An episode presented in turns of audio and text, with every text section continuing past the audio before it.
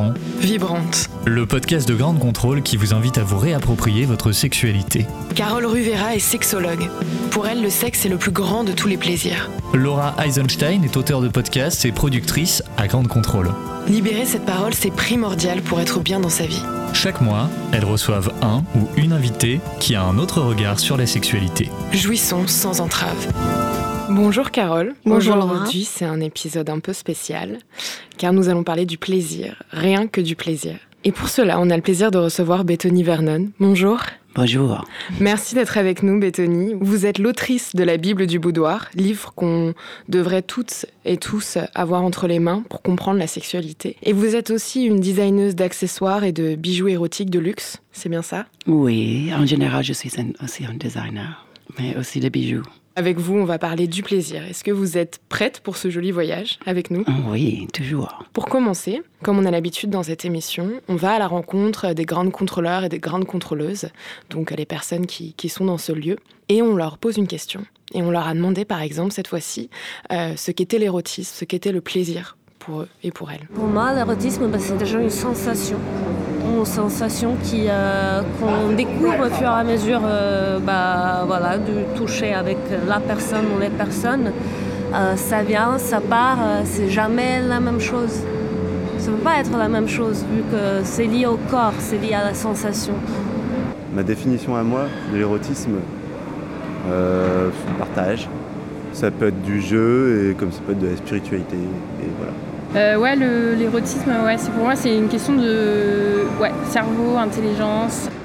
Voilà, ça va être ça, c'est l'attente quoi, quand on, quand on est dans l'espoir ou juste dans le rêve ou juste dans le, mais quand quand il n'y a pas encore de concrétisation. Ça pourrait être au sens très large dans de la mise en scène. Euh, c'est-à-dire toute. euh, mais ça, ça revient à, à se dire aussi dans l'avant. C'est-à-dire toute une. parce que ça peut être aussi les idées, ça peut être aussi une idée soudain qui est plantée dans le cerveau de l'un ou des autres ou de l'autre et qui va faire son chemin. Au début, peut-être même qui n'est pas du tout érotique, et puis peut-être qui va faire son chemin et se dire oh, oh, et puis on va commencer à la découvrir comme ça, et, et elle va mûrir et puis euh, faire germer d'autres pensées encore. Quand on a envie d'exprimer quelque chose qui vient de soi, qui, est peut-être euh, et puis à ce moment d'érotisme qui vient, on s'imagine quelque chose. Puis là, euh, bah, ça passe souvent aussi par des jeux, de manière qu'on le définit aujourd'hui. L'érotisme, c'est quoi? C'est voilà, pour moi, ça serait un sort de, déguisement, voilà, euh, burlesque, une petite danse. euh, euh, voilà, toute la fantaisie qui vient autour de tout ce qui est sexuel, le fun, etc. Nos grandes contrôleurs et, grandes contrôleuses étaient, étaient pas mal inspirées. Et Bethany, moi j'ai envie de vous, demander aussi à, vous, enfin de vous prêter au jeu, c'est quoi, c'est quoi l'érotisme? Comment est-ce qu'on on le définirait? Pour moi, l'érotisme, c'est quelque chose qui, qui nous excite. Ça peut être euh, aussi dans la littérature, ça peut être dans l'art. C'est quelque chose qui est lié aussi à l'esthétique. Pour moi, c'est quelque chose qui, qui hum, nourrit le, le désir. et et, et, euh, Mais l'érotisme, il est aussi euh, très, très personnel, très intime. Oui, c'est très intime, c'est très subjectif. Chacun a son la chose qui le chauffe. Et comme elle a dit à une des euh, filles que vous avez interviewées, ça peut changer aussi. Donc c'est une question de aussi nourrir cet érotisme. Pour moi, c'est quelque chose qui, je le trouve dans le quotidien aussi. Ça- comment est-ce qu'on le trouve dans le, dans le quotidien? je sais pas. Peut-être j'ai j'ai le plaisir dans mes pensées toujours, mais je, je- aussi quand je vais chercher euh, mes fruits et légumes, j'ai la tendance à trouver celui qui sont plus euh, saines et, et sexy, si vous voulez. et je trouve que c'est aussi dans, dans le quotidien parce que l'érotisme, c'est il y a aussi l'auto-érotisme. Et comment on se soigne, comment on, on s'habille, qu'est-ce que qu'est-ce qu'on met en dessous des vêtements, euh, se prenant soin aussi de, la propre sexualité en soi, on nourrit aussi l'érotisme quotidien, non? Oui, toi Carole justement qui est sexologue, comment est-ce que tu le définirais? Ça, se rapproche du coup de, cette jolie définition de Bétoni Mais tout à fait, c'est tout à fait ça. Effectivement, au quotidien, on, on, l'a puisqu'il faut au quotidien prendre soin de soi, sur euh, son corps, son esprit, cette philosophie du plaisir qu'on trouve partout à tout moment et qui permet justement de nourrir son érotisme qui permet de voilà regarder quelque chose, s'émerveiller de quelque chose. On, se nourrit euh, de, tout pour euh, nourrir son érotisme, sa sensualité, et qui évolue au fil du temps, au fil d'une journée, au fil d'une soirée. Euh, c'est ce qui va nous permettre d'être dans, dans l'excitation et après aller dans notre sexualité. Connecté à soi, non? Connecté à soi, tout à fait. On parle de plaisir dans cette émission et j'ai cru comprendre, euh, Béthony, que pour vous, le plaisir, c'est comme une mission euh, sur Terre. Oui, c'est devenu une sorte de mission. Mais c'était euh, à cause du fait que j'ai compris au travers des années de mon travail, il y a 30 ans que j'ai commencé à travailler dans le chant. Et qui, le problème, c'était qu'il y avait un tabou de plaisir. C'était pas le tabou de sexe en soi, mais le tabou de, plaisir. Pourquoi c'est le, c'est le plaisir, le tabou? Elle était rendue tabou pour l'établissement, pour l'Église, pour le monothéisme en général, parce qu'avant l'arrivée de la monothéisme, le plaisir il était aussi utilisé pour vénérer les dieux et les godesses. Et ça s'est changé avec le monothéisme c'est une forme de contrôle. Contrôler le plaisir, c'est une forme de contrôler les gens. Et contrôle surtout le contrôle de la femme, du plaisir de la femme. Exactement. Exactement. C'est surtout ça. Le grand péché, c'est le plaisir de la femme, non? Et comment est-ce que vous, justement, vous réussissez à, briser euh, ce tabou sur le plaisir? Comment, concrètement, qu'est-ce que... Je continue, je continue à briser, mais... Euh, je suis entrée avec euh, un pied dans le mode et avec euh, euh, c'était c'était utilisant les accessoires je savais pas vraiment ce que j'étais en train de faire au début. Je savais juste qu'il y, y, avait un manque.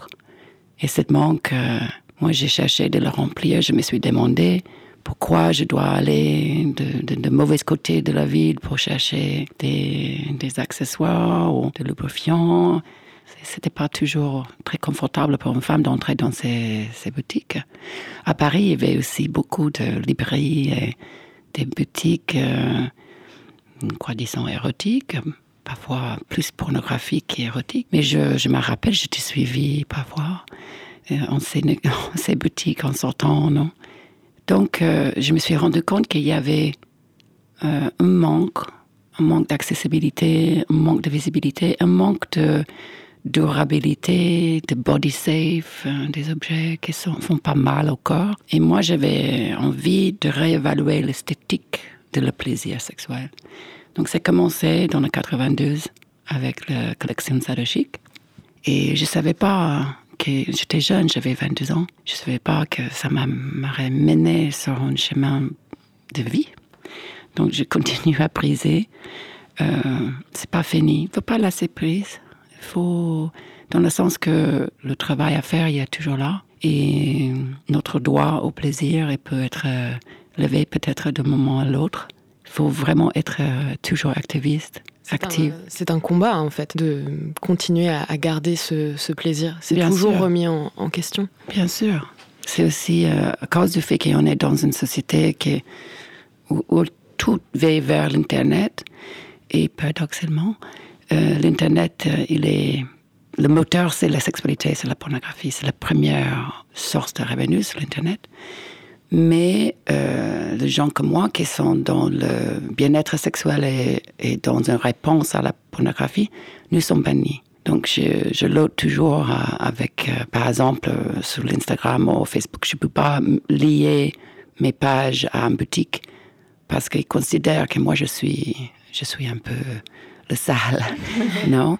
Mais bizarrement, il y a euh, des porn stars, il y a, tout, un, tas, de choses. et, moi, je suis vraiment dans l'érotisme, je ne suis pas dans la pornographie. Et je ne brise pas les, les lois de la social media, mais il, je ne suis pas approuvée, on pourrait dire, tout simplement. Je ne peux pas promouvoir, je ne peux pas créer une nouvelle euh, communauté. Je suis bloquée là.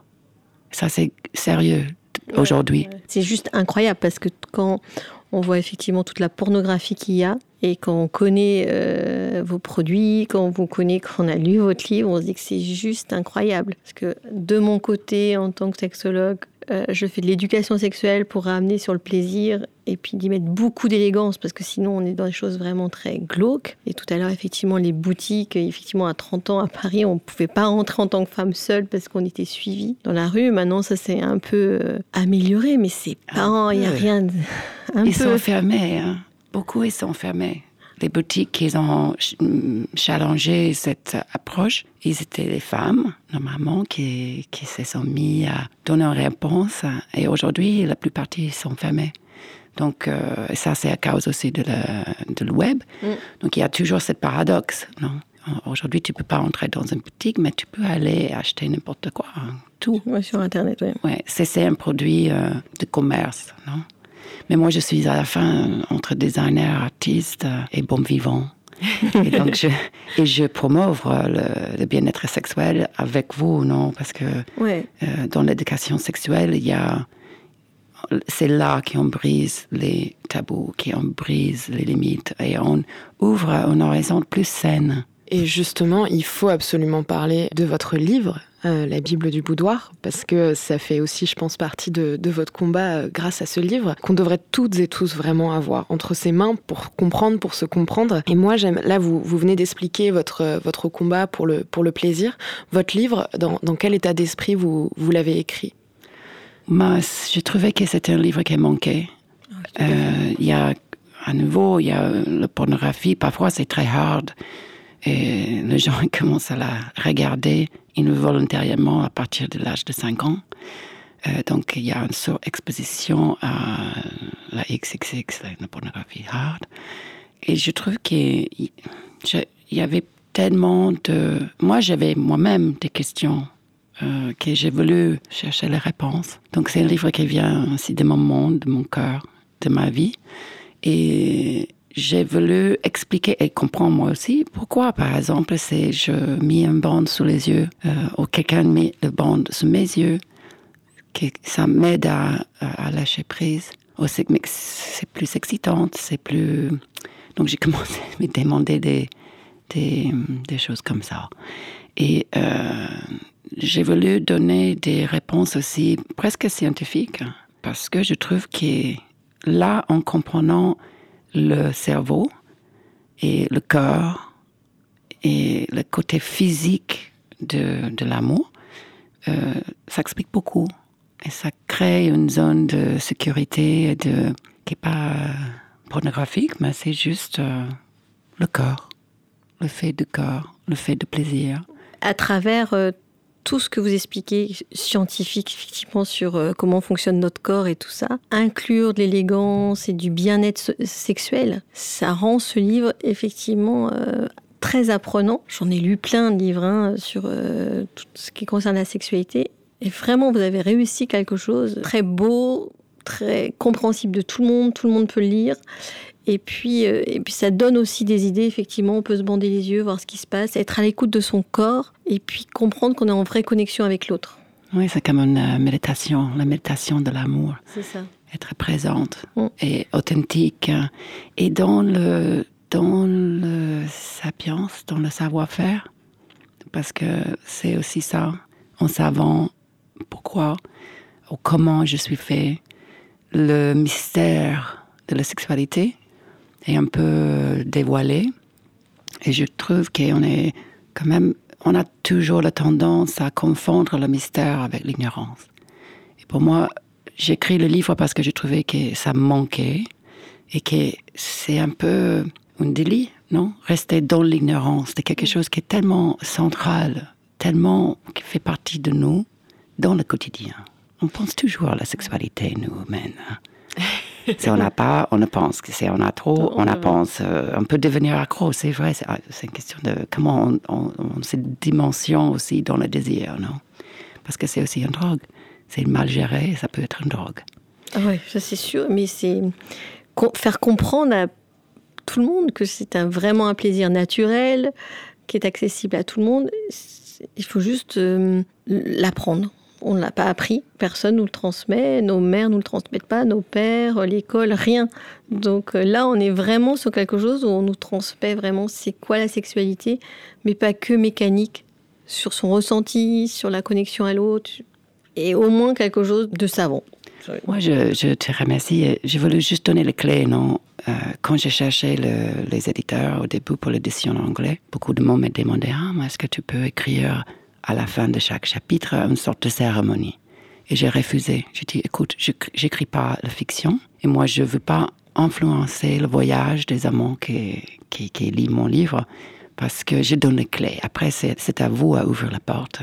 C'est à vous à faire votre cérémonie comme vous voulez. Je vous donne les clés. C'est tout. Je pense que ça serait bien que tu donnes le cadre de la cérémonie pour tous ceux qui n'ont pas lu le livre, parce que c'est quelque chose de très différent de tout ce qu'on voit sur la sexualité. Mais c'est tellement joli qu'il faut tous passer dans cette cérémonie. pour moi, le, le sexe est sacré.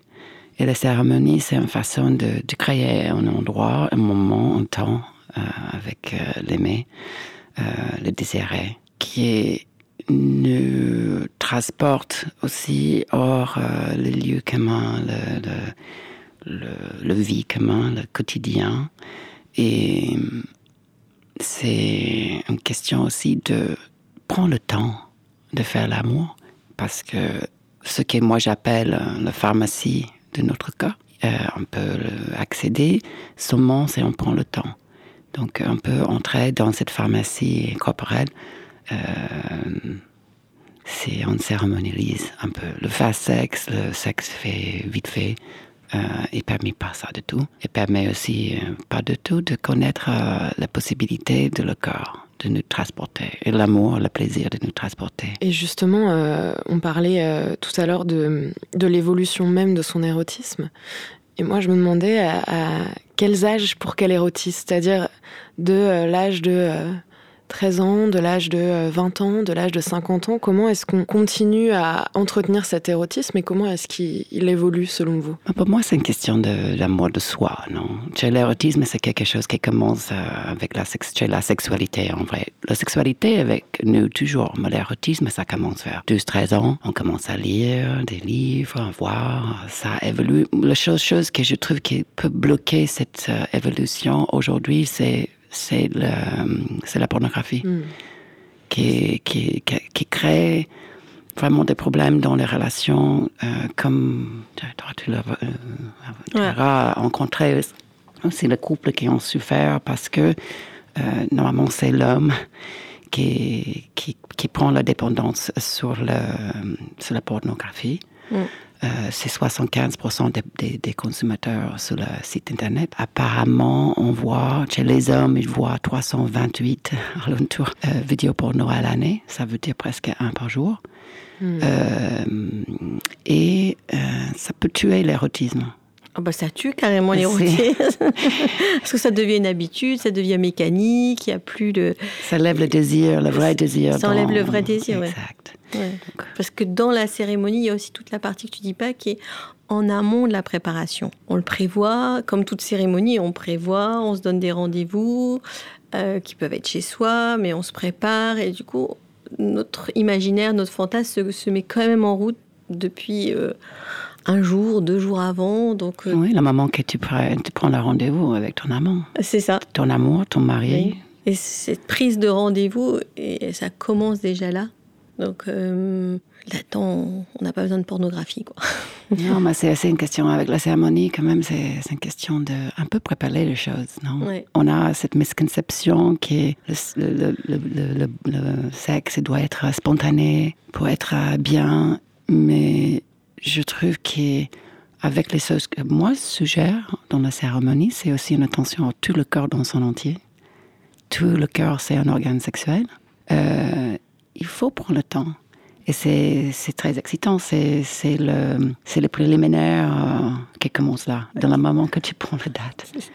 et sachant que 80% des femmes n'apprécient pas leur corps, donc vont pas dans la sexualité, vont pas dans leur propre plaisir.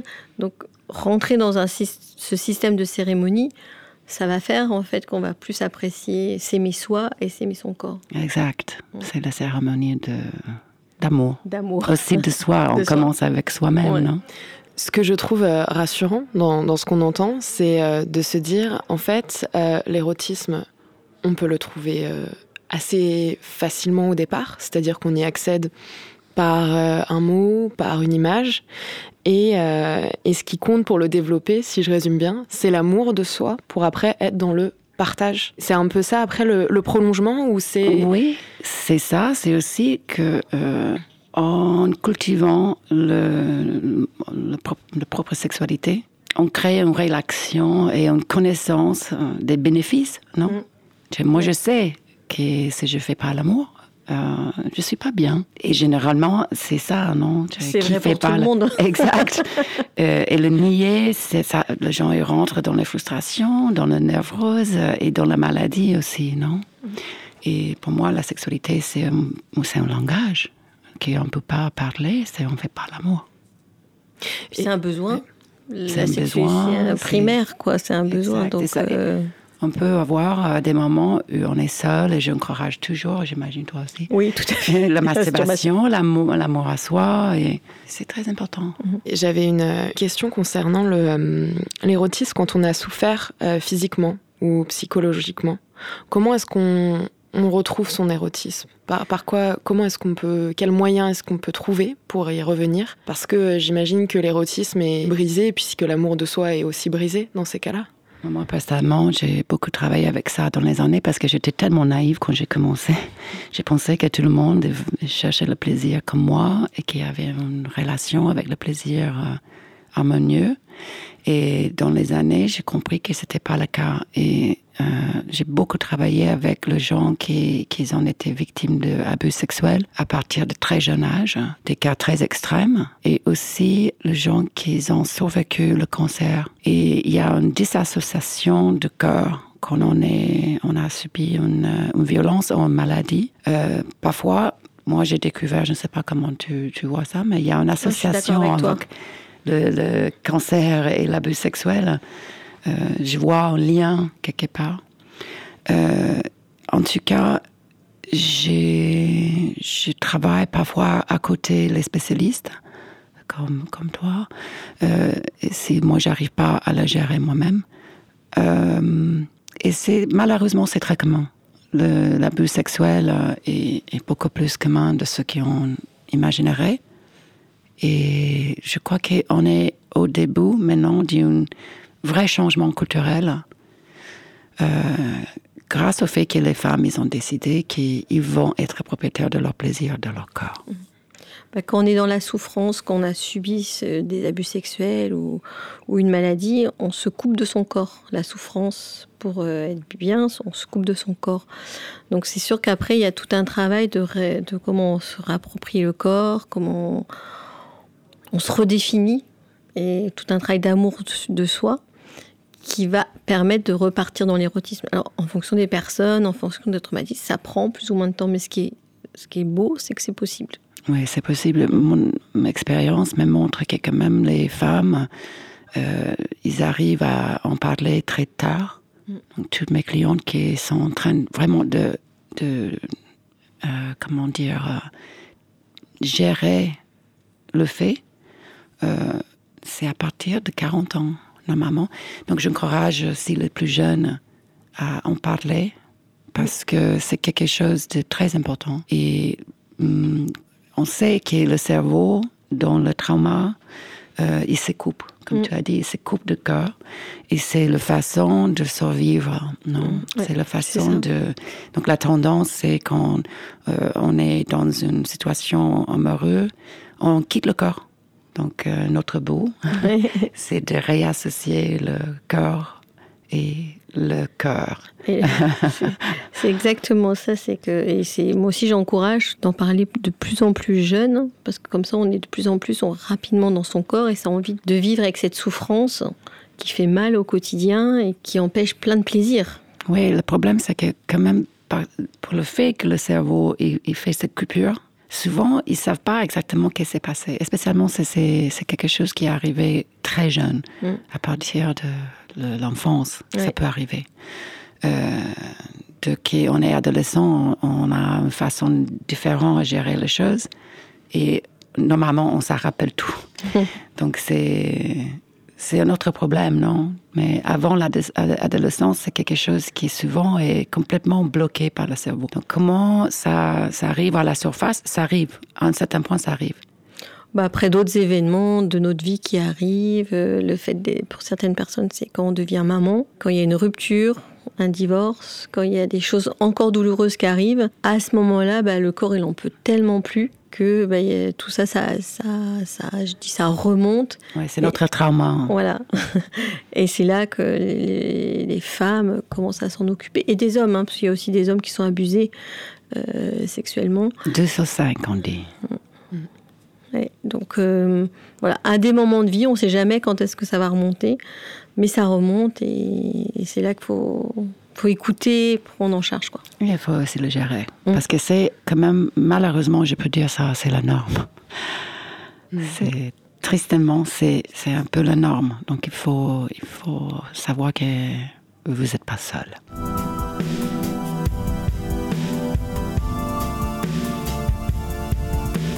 Mais Tony, euh, vous avez donc euh, cette marque de bijoux érotiques, euh, sensuels, esthétiques, qui sont absolument euh, magnifiques d'ailleurs, euh, rien qu'à à, à regarder. et, euh, et en fait, j'aimerais savoir, euh, avec ces bijoux, vous, quel est votre rapport au, au BDSM Qu'est-ce que vous diriez à quelqu'un qui, qui juge que- Quel est votre rapport? Euh, je, trouve que c'est, comme toutes les catégories, c'est un peu l'imitation. Moi, j'ai voulu briser cette euh, barrière parce que ça peut créer aussi pour les gens, par exemple, si tu me dises, euh, euh, moi j'ai envie d'être fessé. Et ton partenaire dit, ah, moi, je peux pas faire ça, c'est perverti, c'est BDSM. Déjà, c'est une limite, non? Moi, j'aime l'idée que tout va bien et c'est, on est consensuel dans nos relations sexuelles, qui est le jeu, c'est bien, ça fait du bien. Pour moi, le BDSM, c'est, c'est le jeu, c'est drôle, c'est sexy, c'est, ça nous aide aussi à, à, à sortir de la quotidienne. Et c'est, pour moi, c'est vraiment le jeu, tout simplement. C'est un jeu, exactement. C'est Et le cerveau et le corps, nous avons, en tant qu'humains, nous avons besoin de jouer, en tant qu'adultes aussi. Ils disent toujours, euh, les, toujours pas, mais la plupart des parents, ils disent aux enfants, ah, mais arrête de jouer, arrête, tu es, tu es un ado maintenant, tu arrêtes de faire les bêtises. Moi, je trouve que ça, c'est une erreur. Il faut jouer tout le temps, il faut jamais perdre le- l'enfant en soi. En fait, la, en fait, la, la définition euh, du BDSM, la définition populaire du, du BDSM, elle est complètement erronée. Quand, Ah on, oui. quand on entend euh, ce, que, ce que vous dites, comment vous en parlez, enfin, on, on se rend compte quand, quand on va taper sur Internet ou chercher dans un dictionnaire, c'est pas du tout ce- cette définition euh, du, du jeu, du plaisir qu'on va, qu'on va retrouver. Malheureusement, non. Mais on peut changer ça, Ouais. non, en parlant avec vous. Justement, on va en changer, c'est ça le but. C'est le but. Parce que euh, dès qu'on est petit ou petit, on se raconte des histoires, on joue à, plein d'autres choses. Et euh, bah, dans cette pratique, il y a des scénarios qui sont joués et qui on, peut euh, mettre tellement de choses et tout ça est fait avec euh, bienveillance, élégance, respect de l'autre. Donc en fait, il est là le jeu parce que on recrée des histoires parce que depuis un certain temps, on nous dit non, c'est pas bien, faut que tu sois sérieux, faut que tu fasses tes études, faut que Mais là, c'est un moyen de repartir dans son enfant intérieur et dans le plaisir, évidemment sur la sexualité. Pour moi, c'est un moyen aussi de sauver les relations parce que, honnêtement, la sexualité qui est vraiment phallocentrique euh, et un focus purement sur les génitaux, à la fin de très peu de temps, les couples commencent à ennuyer parce que c'est répétitif hein, et c'est seulement une partie de nous. C'est le centre, l'énergie sexuelle, il est généré au centre du corps dans les génitaux, mais ça peut euh, arriver à- en tous les, tous les cellules, non? Et, et en tout le corps. Donc, moi, j'encourage les gens de, de prendre le temps de charger tout le corps. Et ça, ça veut dire aussi le, le monde, et ça, c'est l'érotisme, euh, avec, euh, avec l'amour, le plaisir. Et euh, en faisant comme ça, on allume tout le corps et, et on sort d'une sexualité qui avait effectivement le, le fonction de, de faire des bébés. Et aujourd'hui, euh, faire l'amour, c'est pas seulement parce qu'on va le faire le bébé, non. Au contraire, nous sommes beaucoup. on peut faire moins de bébés et beaucoup plus d'amour.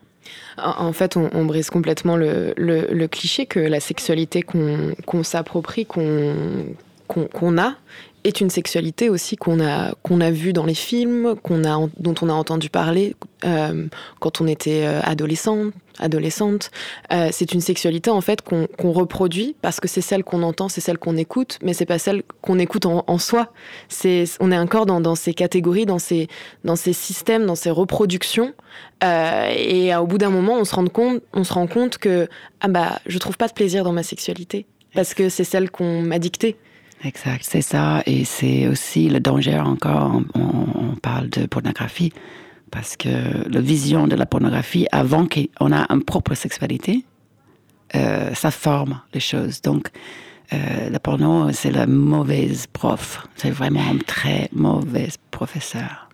Oui, puis moi j'entends aussi souvent les gens, plutôt des femmes qui disent ouais mais au bout d'un moment c'est toujours la même chose quoi. c'est ça. Et ça c'est comment à ce moment-là dire ok mais on peut trouver d'autres manières de faire, comment on va justement aller dans l'érotisme. Et du coup là ça, ça laisse des perspectives euh, énormes puisque ouais. là on va chacun va créer son propre érotisme avec son partenaire et c'est gigantesque. Oui, je crois que peut-être la chose la plus difficile, c'est de faire la démarche ensemble, non? Parce qu'on est dans une société qui a toujours enseigné les hommes qui savaient tout, tout était né, tout était dans eux, et c'est pas correct. Il faut mener les hommes avec nous, pas l'écraser. Euh, nous avons besoin aussi des hommes dans nos vies. Et, eux, ils sont, ils ont un peu de témor parfois quand on parle de d'apprendre sur la sexualité. Mais le fait, c'est que ni eux, ni les femmes, ils sont nés avec la conscience. Et aujourd'hui, on a la possibilité d'apprendre que c'était, c'est quelque chose qu'il faut pas prendre pour euh, rien. Parce que c'est depuis les années 70 qu'il euh, y, a, y a eu beaucoup de recherches à partir des années 550, mais vraiment arrivant à les années 70. Et après, avec le HIV, euh, toute cette recherche, elle était un peu coupée. Mm. Et il, a, il a commencé une era de terreur de sexe. Aujourd'hui, être informé, intelligent et continuer à cultiver une vie sexuelle, c'est, c'est possible. Et je trouve que c'est très important qu'on a la connaissance, non? Donc, avec la Bible du boudoir, j'ai voulu donner ces clés de la connaissance. C'est ça qui est, qui est vraiment encourageant aujourd'hui, c'est qu'on rien qu'on soit ici euh, toutes les trois à parler du plaisir. Euh, C'était des choses qu'on n'aurait peut-être même pas pu imaginer il y a, il y a 10, 15 ans, d'avoir euh, cette safe place euh, et, et, parler euh, sans tabou de, de, de ces choses.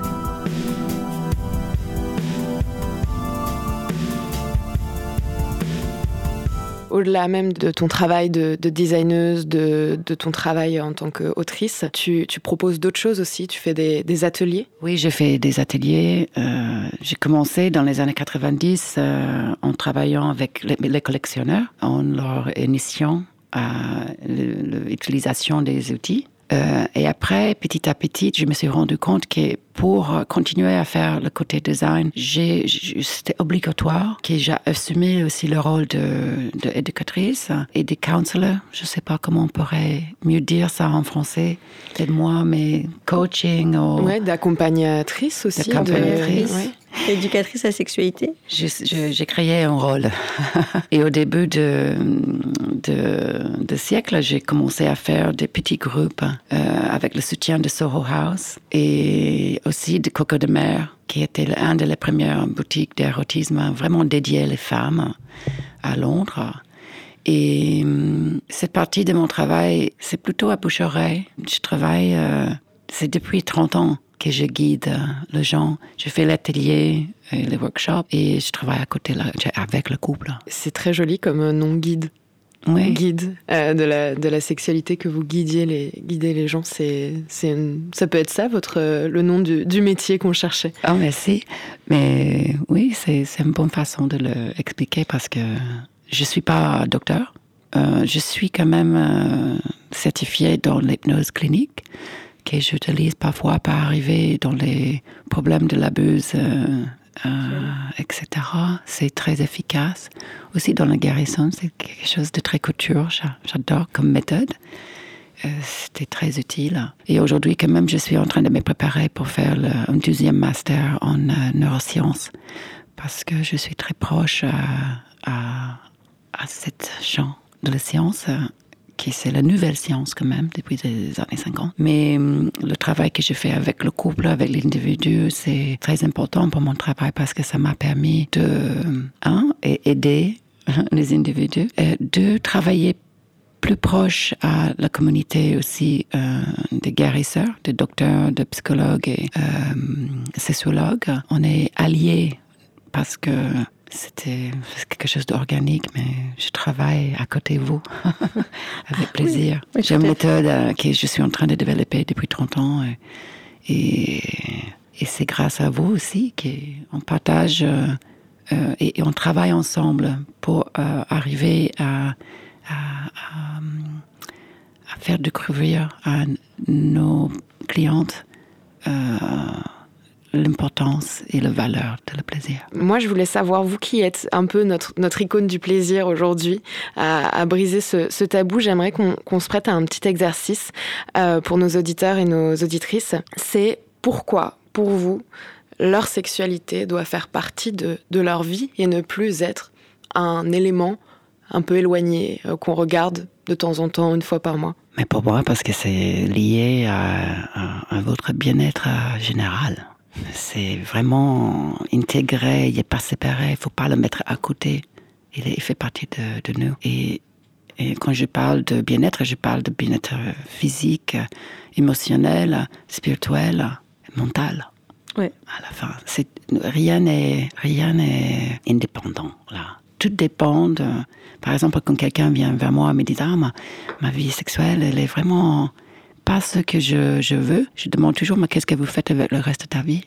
Qu'est-ce que vous mangez? Qu'est-ce que vous pensez? Qu'est-ce que vous lisez?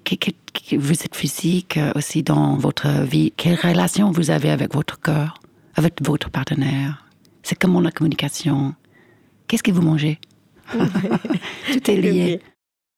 Merci beaucoup, Bethany Vernon, de nous avoir embarqués euh, durant ce, podcast au, royaume du plaisir. On va l'appeler comme ça.